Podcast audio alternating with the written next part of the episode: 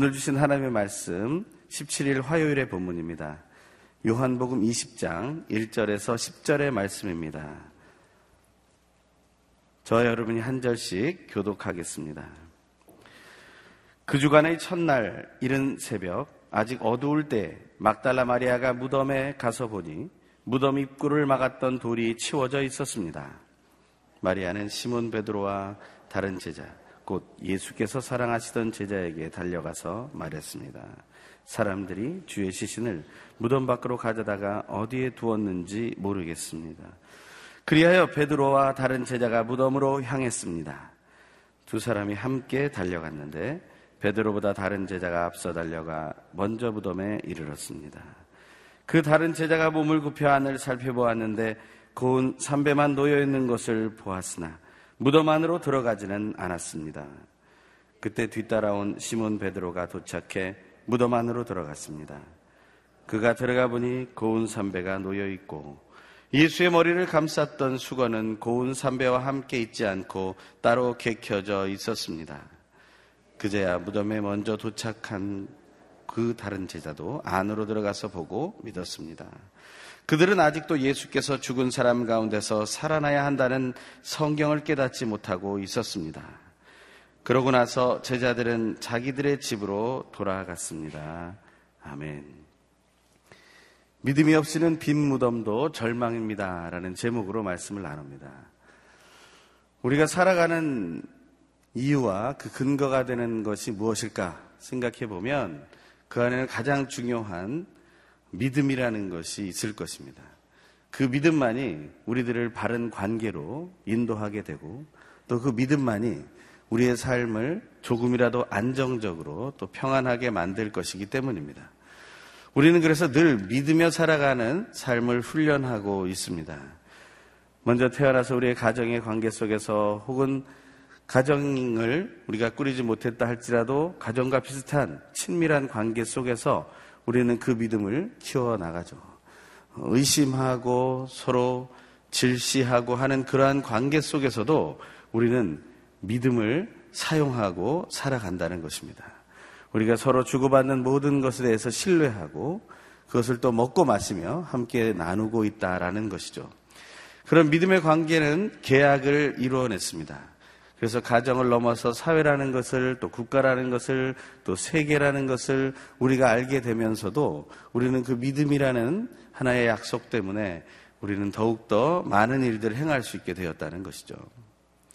그 믿음이라는 것이 이 사회의 가장 중요한 기반이 되었다는 사실에 대해서는 우리가 삶 속에서 조금만 생각해 봐도 우리가 잊을 수 없는 가장 중요한 것임을 알게 될 것입니다. 하지만 이런 질문을 오늘 하면서 시작해 봅니다. 정말 나는 믿음 속에서 살고 있지만 믿음의 눈으로 보고 있는가라는 것입니다. 한번 따라해 보시죠. 나는 믿음 속에 살고 있지만 믿음의 눈으로 보고 있는가? 우리는 혹시 믿음 속에 살면서 의심의 눈으로 바라보는 삶을 사는 것은 아닌가?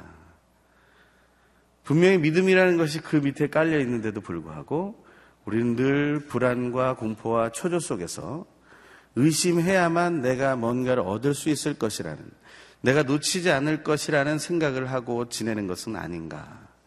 그런 고민과 질문을 함께 해보는 것입니다. 오늘 본문에 보면 그 주간의 첫날 이른 새벽, 이른 새벽부터 이들은 움직이고 있습니다. 지금 이곳에 또 영상으로 함께하는 모든 분들도 마찬가지시겠죠. 이른 새벽에 함께하는 이 시간, 그것은 무엇을 의미합니까? 우리는 뭔가를 추구하고 있고 찾고 있고 따라가고 있다는 것입니다. 우리가 그렇지 않다면 이 새벽에 굳이 일어나서 이 자리를 찾을 이유가 무엇이 있겠습니까? 그것은 무언가를 바라고 있다는 것이고 무언가가 계획되어 있고 무언가를 해야 한다는 생각을 가지고 있다는 것이죠. 오늘 본문에 막달라 마리아가 나오지만 다른 복음서에서는 다른 여인들도 함께 등장합니다. 그 여인들은 이 날을 기다렸던 거죠.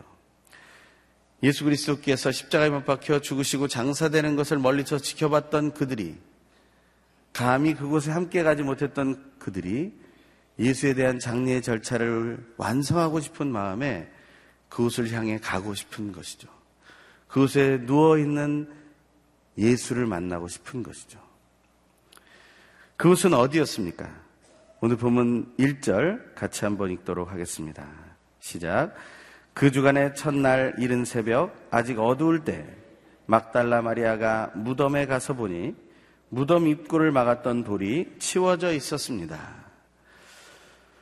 무덤으로 갔다는 것입니다. 오늘 본문에 제일 많이 나오는 단어는 바로 무덤이라는 단어입니다. 그 무덤이 어떤 무덤입니까? 바로 예수께서 장사되었던 그곳에 안장되었던 그 자리 아니겠습니까?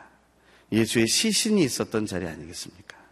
그래서 무덤이라고 말하지 않습니까? 그 무덤이라는 곳, 근데 그 무덤은 땅을 파고 매장한 것이 아니라 동굴이 있고 그 동굴 안에다가 시신을 놓고 그리고 큰 돌을 굴려서 그 굴을 막아버린 무덤이었다는 것이죠. 그런 상황 속에서 이들이 가서 그 무덤을 보았을 때 무덤에는 이상한 일이 일어났다는 것입니다. 무덤 입구를 막았던 돌이 치워져 있었던 겁니다. 그들은 그 상황을 확인하고 나서 빨리 제자들에게 달려가서 이 상황을 보고했습니다. 2절의 말씀을 같이 한번 읽겠습니다. 시작. 마리아는 시몬 베드로와 다른 제자, 곧 예수께서 사랑하시던 제자에게 달려가서 말했습니다. 사람들이 주의 시신을 무덤 밖으로 가져다가 어디에 두었는지 모르겠습니다. 지금 막달라 마리아와 그 여인들의 보고를 보면 이들은 뭔가 하나의 사건을 보았고 그 사건에 대해서 어떤 하나의 사실을 추측해서 말하고 있는 것을 보게 됩니다. 이것이 굉장히 중요한 하나의 단서가 됩니다. 이 첫 번째 말의 전파는 많은 사람들의 머릿속에 선입견을 남겨두게 되는 것이죠. 그래서 분명히 그들이 이렇게 얘기합니다. 사람들이 그 돌문을 연 것도 사람일 것이고, 그리고 예수의 시신을 옮겨놓은 것도 사람들일 것이라는 추측이 그 속에 있었다는 것입니다.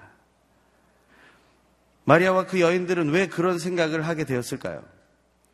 그것은 그냥 우리가 생각할 때 당연한 일 아니겠습니까? 그것을 사람이 아니면 누가 했겠습니까?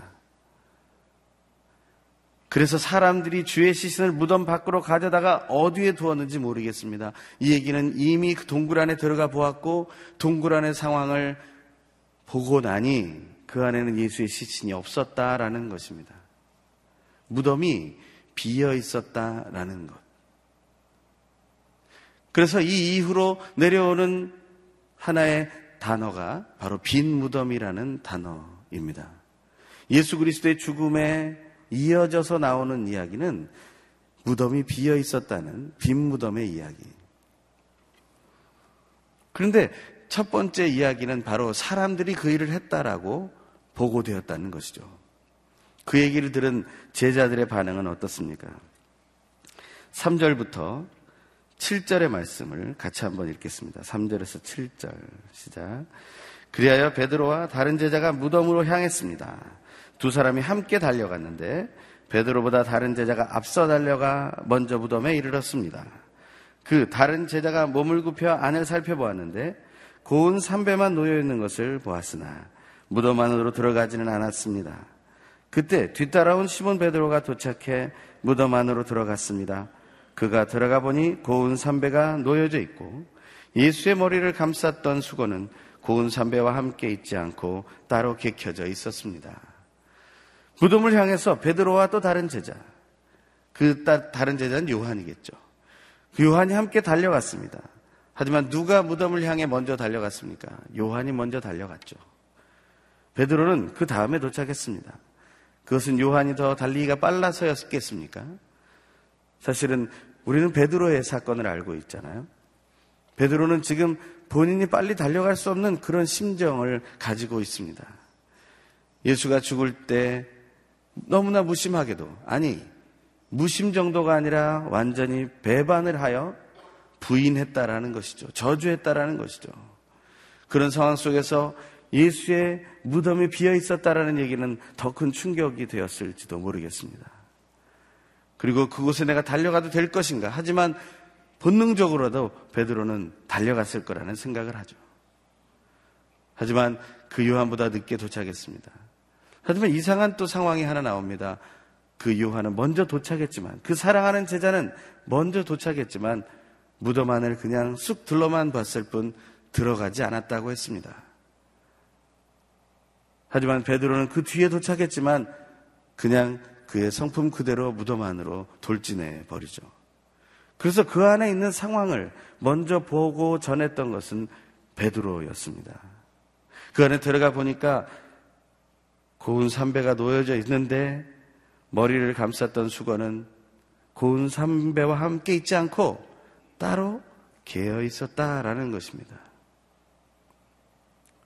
사람들이 시신을 도둑질해서 간 것이었다면 누가 그렇게 곱게 개어 놓았겠습니까? 이 한 구절이 사실은 많은 사람들이 예수의 부활을 부정하면서 도난설이라는 설을 얘기하는 것을 반증하는 예가 됩니다. 그렇게 여유 있게 훔쳐갈 여력이 있었을까라는 거예요. 그냥 훔쳐갈 때는 뒤를 돌아보지 않고 달려가는 것이 맞지 않습니까? 예수의 머리를 감쌌던 수건이 따로 개켜져 있었다는 사실을 보았다는 것도 굉장히 세밀하게 살펴보았다는 것을 의미합니다. 베드로가 먼저 그것을 보고 예수가 없다는 아마 소리를 질렀을 거예요. 그랬더니 요한이 그제서야 뒤따라 들어왔습니다. 우리는 누가 먼저 달려가는가 하는 것에 대해서 신경을 쓰고 있는 것 같습니다. 신앙에 있어서도 내 나름대로의 목적지를 정해놓고 어디까지 누가 먼저 빨리 가느냐에 집중하고 있는 것 같습니다. 하지만 진짜 중요한 것은 무엇입니까? 우리의 진정한 목적지가 나올 때까지 달려가는 것이 더 맞다라는 것이죠. 마라톤 경기에 보면 맨 앞줄에 서서 먼저 뛰어나가는 사람들이 있습니다. 하지만 그렇다고 그가 늘 우승하는 것은 아닙니다. 오히려 마라톤의 하나의 전략에 따르면 처음부터 너무 앞서가지 않는 것이 전략이기도 합니다. 왜냐하면 그것은 더 많은 힘이 들기 때문이죠. 하지만 중반 이후에 마지막 스파트를 해서 다시 한번 달려갈 수 있는 기회가 주어졌을 때 달려갈 수 있는 것. 오히려 믿음의 생활을 하고 하나님의 나라를 목적으로 살아가는, 목적지로 살아가고 있는 우리들에게 그러한 전략이 필요하지 않을까라는 생각을 해보게 됩니다.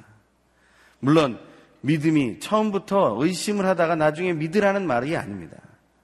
그 믿음은 꾸준히 유지하되 우리가 정말 이 믿음의 생활 속에서 지치거나 탈진하지 않고 달려갈 수 있도록 어떠한 상황 속에서도 멈춰서지 않도록 달려갈 수 있는 것이 우리의 믿음을 더욱더 굳게 하는 방법이 아닐까. 결국 8절에 보면 그제야 무덤에 먼저 도착한 그 다른 제자도 안에 들어가 보고 믿었다고 했습니다. 그런데 여기서 믿었다라는 말의 대상이 무엇인가가 중요합니다. 여기서 우리는 빈 무덤을 확인하는 어떤 과정이 있다는 사실을 보게 되는데 첫 번째는 그 무덤에 도착을 합니다. 그리고 두 번째는 몸을 굽혀서 그 무덤 안을 살펴보게 되죠. 주저할 수 있다는 것입니다. 왜냐하면 무덤이기 때문에.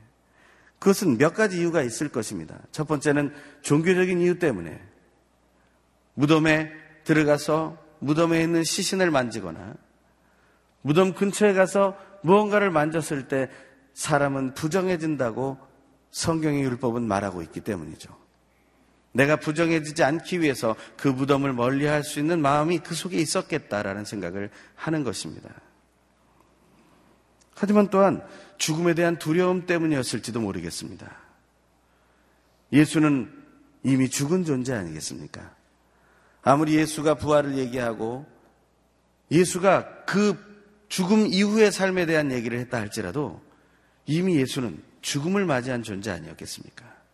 특별히 그 며칠 전까지 함께 했던 그 예수가 지금은 본인들과 함께 하지 못하는 그 존재가 되어 있다는 것. 그것 때문에라도 죽음이라는 공포가 그를 눌렀을지도 모르겠습니다. 머뭇거리는 순간이 있습니다.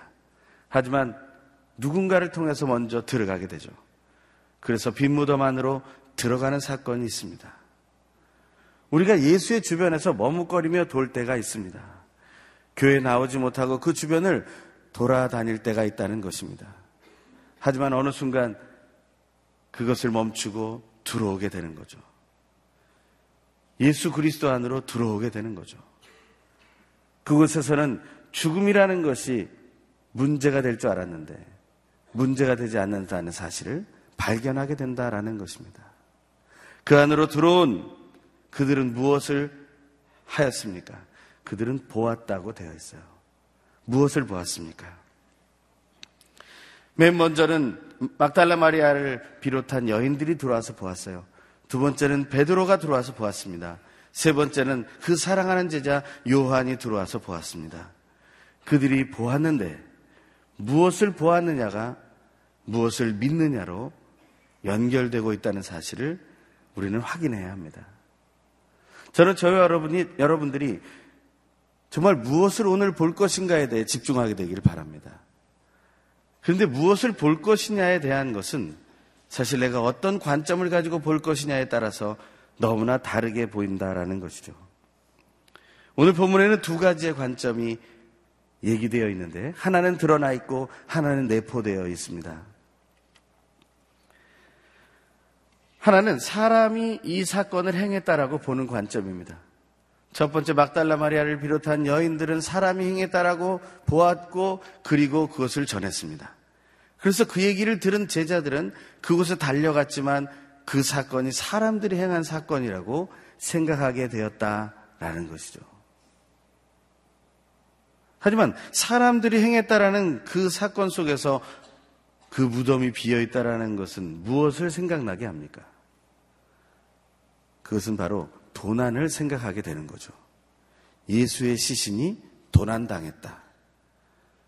빈 무덤에 대한 사실을 믿고 있고 빈 무덤에 대한 전설을 만들 수도 있겠지만 결국에 거기에 남아 있는 믿음은 도난에 대한 믿음이 된다라는 것입니다. 사람의 눈으로 그것을 바라보고 사람이 행했다라고 바라보는 그 순간에 오늘 우리 안에는 어떤 일이 일어나겠습니까? 우리 안에 일어나는 모든 사건들을 우리는 어떤 눈으로 바라보고 있습니까? 그것을 바라보는 관점에 따라서 모든 상황이 바뀌어진다는 것이죠. 어떤 한 사람이 있었습니다. 그 사람은 쫓기는 도망자였습니다. 정말 머리 둘 것도 없었고 쉴 것도 없었습니다.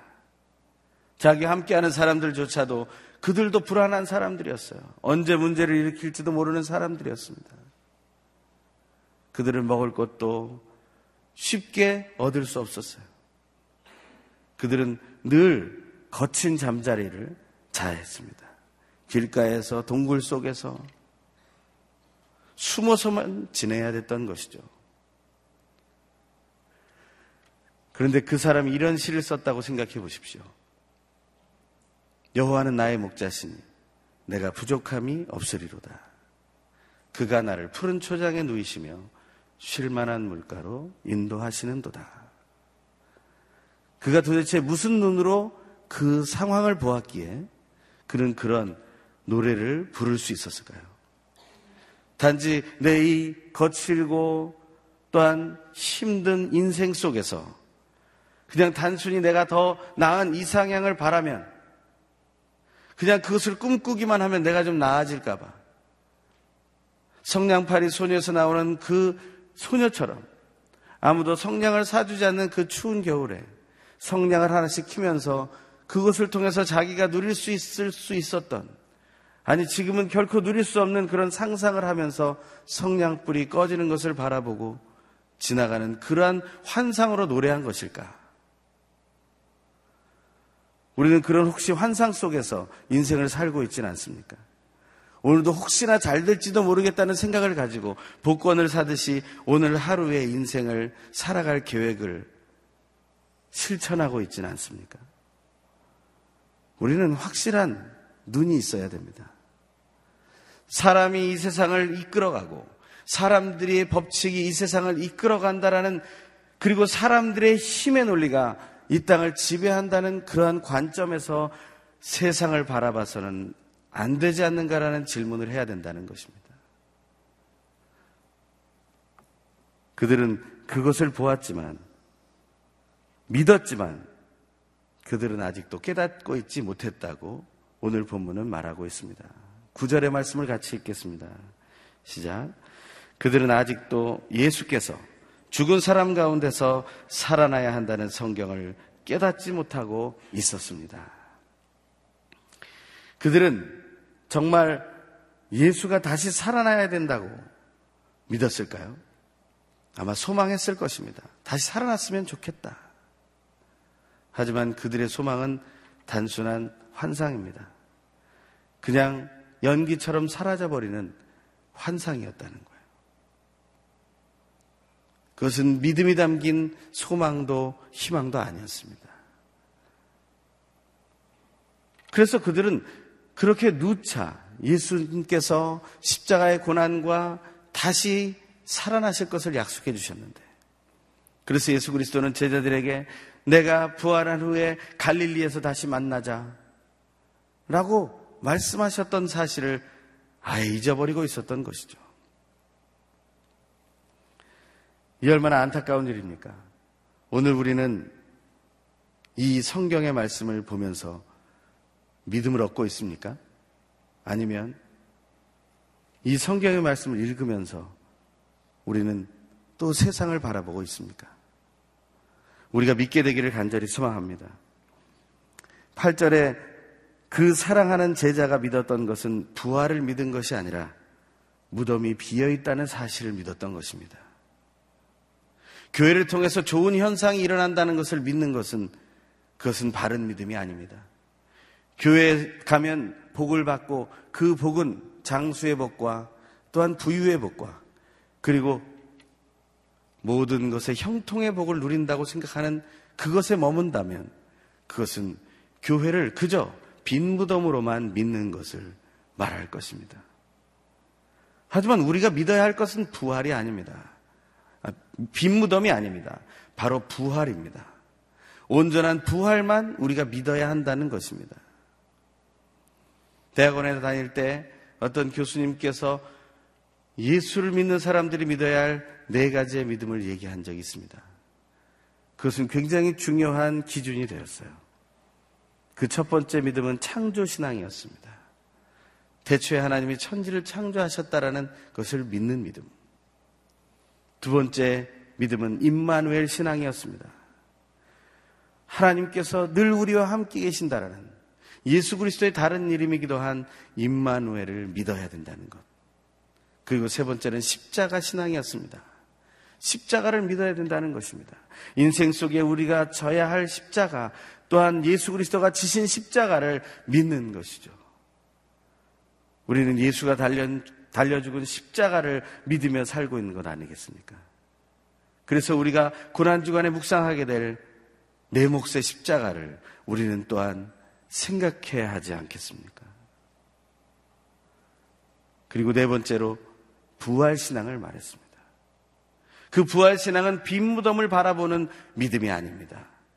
그것은 왜 비어 있는가에 대해서 사람이 행했다라는 것이 아니라 하나님께서 행하셨다라는 사실을 믿고 바라보는 믿음을 얘기하는 것입니다.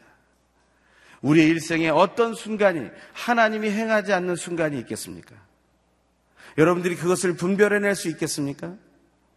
혹시 우리가 고난받고 힘들고 괴롭고 우리의 일이 잘 풀리지 않을 때, 내가 기도한 것대로 응답받지 않을 때, 그때 우리는 하나님이 살아계십니까? 하나님이 지금도 행하고 계십니까? 라고 말하고 있는 것은 아닙니까? 그것은 나의 추측 아닙니까? 나의 환상 아닙니까? 그것이 믿음입니까? 정말 하나님은 살아계시지 않으며 그 순간에 나를 버리신 것입니까? 누가 그렇게 말했습니까? 그것은 또 누군가로부터 들은 이야기가 아닙니까? 하나님은 오히려 자극해서 나에게 더 관심을 집중시키기 위해서 그렇게 부르짖으라고 배운 것은 아닙니까? 우리는 굳이 우리가 사는 인생을 사람이 행하는 눈으로 바라볼 필요가 없습니다. 우리가 살아가는 모든 하루하루를 예수 그리스도를 믿은 이후의 모든 삶을 우리는 하나님이 행하신다라는 믿음으로 바라보아야 한다는 것입니다. 오늘 시작한 이 하루도 하나님이 시작하신 것입니다. 오늘 마치게 될 하루도 하나님이 마치게 하실 것입니다. 오늘 잠드는 그 순간에도 하나님께서 그 일을 하신다라는 것이죠. 그 사실을 우리가 믿는 것이 그저 예수가 예수의 시신이 사라진 그 자리가 빈 무덤으로 믿어지는 것이 아니라 부활의 사건이 일어난 현장으로 하나님이 역사하신 순간으로 믿을 수 있게 된다는 것입니다. 우리가 그곳까지 가야 하지 않겠습니까? 오늘의 본문은 그 예수를 따르던 제자들마저도 그 깨달음이 부족했다라고 우리에게 답을 던져주고 있지 않습니까? 그럼 우리는 어떤 구절을 붙잡아야겠습니까? 우리는 깨달아야 된다라는 그 말씀으로 나아가야 하지 않겠습니까? 언제까지 아직도 나는 깨닫지 못하고 내 믿음이 어려서 내 믿음이 적어서 깨닫지 못한다고 변명하며 지내시겠습니까? 하나님 말씀을 믿기만 하면 하나님께서 오늘 역사하신다는 사실을 확신하기만 한다면 우리는 깨닫지 못할 이유가 없다는 것이죠. 하나님이 보여주고 계시는데 그 비어있는 자리를 보여주고 계시는데 그 비어있는 자리에서 예수의 부활의 약속을 잊어버리고 있다는 거예요. 믿음에는 두 가지가 있습니다. 하지만 극과 극의 차이를 보이는 믿음입니다. 현상을 보고 나서야 확인하는 믿음이 있습니다. 하지만 말씀을 기억하며 하나님의 뜻을 깨닫게 되는 믿음과는 비할 바가 되지 않습니다. 우리는 오늘 그 말씀, 그 하나님이 행하시는 것을 보고 믿게 되는 그러한 자리로까지 나아가게 되기를 간절히 소망합니다. 하나님이 행하셨다고 보는 관점이 바로 그것입니다. 나의 모든 일생에 하나님이 행하고 계신다라는 것을 믿고 우리가 함께 바라보기를 간절히 소망합니다. 그것은 그 빈무덤을 도난으로 보게 하지 않고 부활의 사건으로 보게 하는 것이죠. 부활은 무엇입니까? 바로 생명의 회복 아닙니까? 그리고 다시 태어나는 것을 말하지 않습니까? 그래서 우리는 예수를 영접한 사건을 born again, 중생이라고 말하지 않습니까? 거듭남이라고 말하지 않습니까? 부활의 사건을 믿지 않는다면, 부활의 사건을 내가 확인하고 오늘 하루를 살지 않는다면, 우리의 일생은 또 한 번의 절망으로 끝나게 될 것입니다. 그 여인들과 제자들의 마음은 절망이었습니다. 그 무덤을 본 후에도 절망이었습니다. 왜냐하면 그들은 사람들이 예수의 시신을 훔쳐갔다라고 믿었기 때문입니다. 하지만 하나님의 말씀을 깨달은 눈으로 다시 본다면 그 안에는 부활이 숨겨져 있음을 보게 될 것입니다. 우리가 하나님의 말씀을 믿음으로 깨닫게 된다면 우리는 이 땅에 비어버린 것 같은 무덤과 같은 모습을 볼지라도 그 속에서 우리는 하나님의 부활하게 하시는 역사를 보게 될 것이라는 것입니다. 우리가 오늘 그 눈으로 바라보게 되기를 간절히 소망합니다. 믿음을 통한 깨달음이 없다면 우리 그리스도인들은 다시 절망으로 돌아가게 됩니다. 그래서 그 제자들은 어떻게 했습니까? 10절의 말씀을 읽겠습니다. 시작. 그러고 나서 제자들은 자기들의 집으로 돌아갔습니다. 그 아래 영어 성경에 보면 그들이 머물던 곳으로 돌아갔다는 것입니다. 우리가 머물던 그 관점으로 돌아가게 됩니다. 우리가 뭐 늘 생각하던 그 기준으로 돌아가게 됩니다. 우리가 늘 실망하고 절망하던 그 자리로 다시 돌아가게 됩니다. 조금의 희망을 가지고 바라보지만 다시 한번 한숨을 쉬며 돌아가게 될 거라는 것입니다. 우리가 이러한 결말을 경험해야 되겠습니까? 하나님은 이미 부활의 사건을 그 언약을 성취하셨는데 이 안에는 믿음을 찾아볼 수가 없습니다. 하나님이 우리를 통하여 믿음을 발견하시게 되길 간절히 소망합니다. 우리는 에스겔의 비전을 갖게 되기 원합니다. 에스겔 37장에 마른 뼈의 비전이 나오죠. 그 마른 뼈가 정말 산더미처럼 쌓여 있는 마른 뼈가 다시부터 생기를 얻고 큰 하나님의 군대가 되는 것을 보았습니다. 그리고 나서 뭐라고 얘기했습니까? 그러므로 너는 대언하여 그들에게 이르기를 주 여호와께서 이같이 말씀하시기를 내 백성들아 내가 너희 무덤을 열고 너희로 거기에서 나오게 하고 이스라엘 땅으로 들어가게 하리라 내 백성들아 내가 너희 무덤을 열고 너희로 거기서 나오게 한즉 너희는 내가 여호와인 줄 알리라 내가 또 내 영을 너희 속에 두어 너희가 살아나게 하고 내가 또 너희를 너희 고국 땅에 두리닌 나 여호와가 이 일을 말하고 이른 줄 너희가 알리라 여호와의 말씀이니라.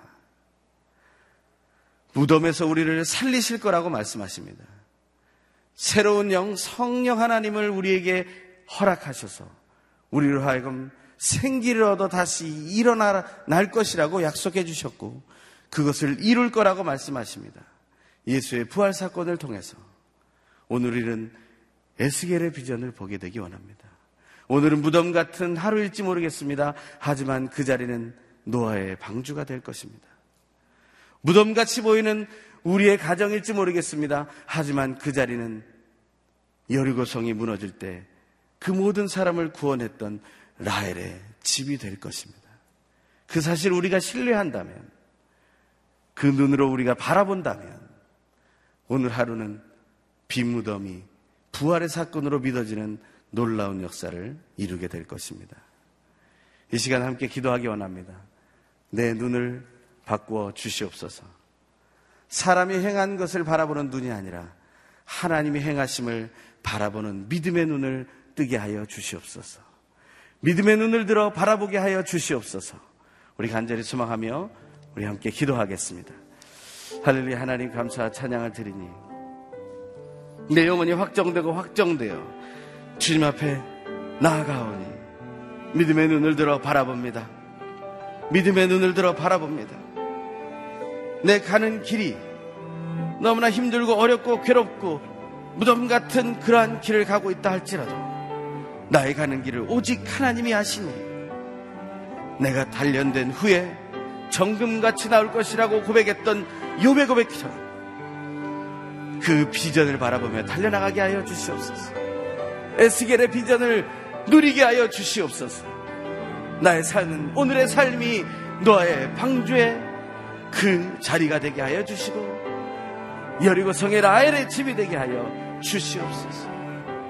하나님, 주님께서 도우시는 놀라운 은혜를 믿게 하신 하나님을 찬양합니다. 오 주님, 주님만을 바랍니다. 주님께서 도우시고 하나님 진실로 여리고 성의 그 놀라운 역사를 이뤘던 그 라합의 그 기생이었으나 하나님 회복시킨 그 라합의 집에 내가 거하며 승리를 누릴 수 있도록 인도하여 주시옵소서. 하나님, 우리를 만나게 하신 하나님을 찬양합니다. 내 눈이, 내 눈이 변화되게 하여 주시옵소서. 내 눈이 변화되게 하여 주시옵소서. 귀하고 놀라우신 하나님 감사와 찬양을 드립니다. 무덤 같은 오늘 하루, 칙칙한 것 같고 밖으로 나갈 수도 없고. 정말 힘들고 어려운 그 반복되는 고통의 일상이 가득했던 그 자리이지만 하나님의 약속이 있기에 그것을 묵묵히 이루어 무지개 언약을 보고 새로운 땅에 도달한 노아의 방주처럼 우리도 그러한 믿음의 눈을 들어 바라보는 은혜를 누리게 하여 주시옵소서. 곧 무너질 여리고성을 바라보고 기생에 천한 신분이지만 하나님을 바라보고 믿었던 그 라합처럼 그 집에 거하는 자들이 구원을 받았던 것처럼 진실로 예수 그리스도를 믿는 믿음으로만 우리가 살아갈 때 우리에게 그 무덤이 구원의 자리요 부활의 자리가 될 것을 확신하는 놀라운 역사가 있음을 고백하게 하여 주시옵소서. 그것을 전파하게 하여 주시옵소서. 깨닫게 하여 주시옵소서. 믿음의 눈을 들어 바라보게 하여 주시옵소서. 이제는 우리 주 예수 그리스도의 은혜와 놀라우신 하나님 아버지의 결코 끊어지지 않는 사랑하심과 성령 하나님의 교통하심과 온전케 하심과 위로하심과 동행하여 주심의 역사가 진실로, 진실로 빈 무덤과 같은 현실을 바라보며 허무와 절망을 깨닫는 것이 아니라 부활의 믿음을 깨닫고 온전한 승리를 향하여 달려나가고 하나님 주신 비전을 향하여 소망하며 하나님 나라로 달려가기를 소망하는 이 자리에 모인 하나님의 견아들 딸들과 그리고 영창을 통해 함께 참여하는 모든 하나님의 사람들 그 머리 위에 그 가정과 가문 위에 그들의 모든 걸음과 온 땅에 흩어져 복음을 전하는 하나님의 사람들과 교회들 위해 지금부터 영원토록 항상 함께 계시옵기를 간절히 축원하옵나이다. 아멘.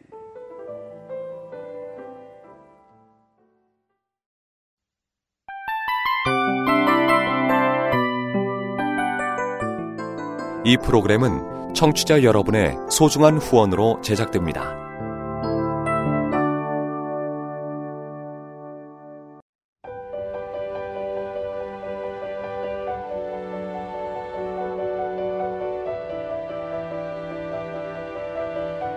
세상에는 수많은 교회들이 있지만 더 깊이 있는 말씀 강해를 찾기 위해 크기로만 교회를 선정하지 않습니다. 보다 좋은 영적 콘텐츠를 더 많이 나누기 위해 방송비를 받지 않습니다. 1년 365일 복음만 전하고 싶어서 우리는 광고를 하지 않습니다. 온누리의 복음을 땅끝까지 CGN TV와 함께 땅끝 성교사가 되주세요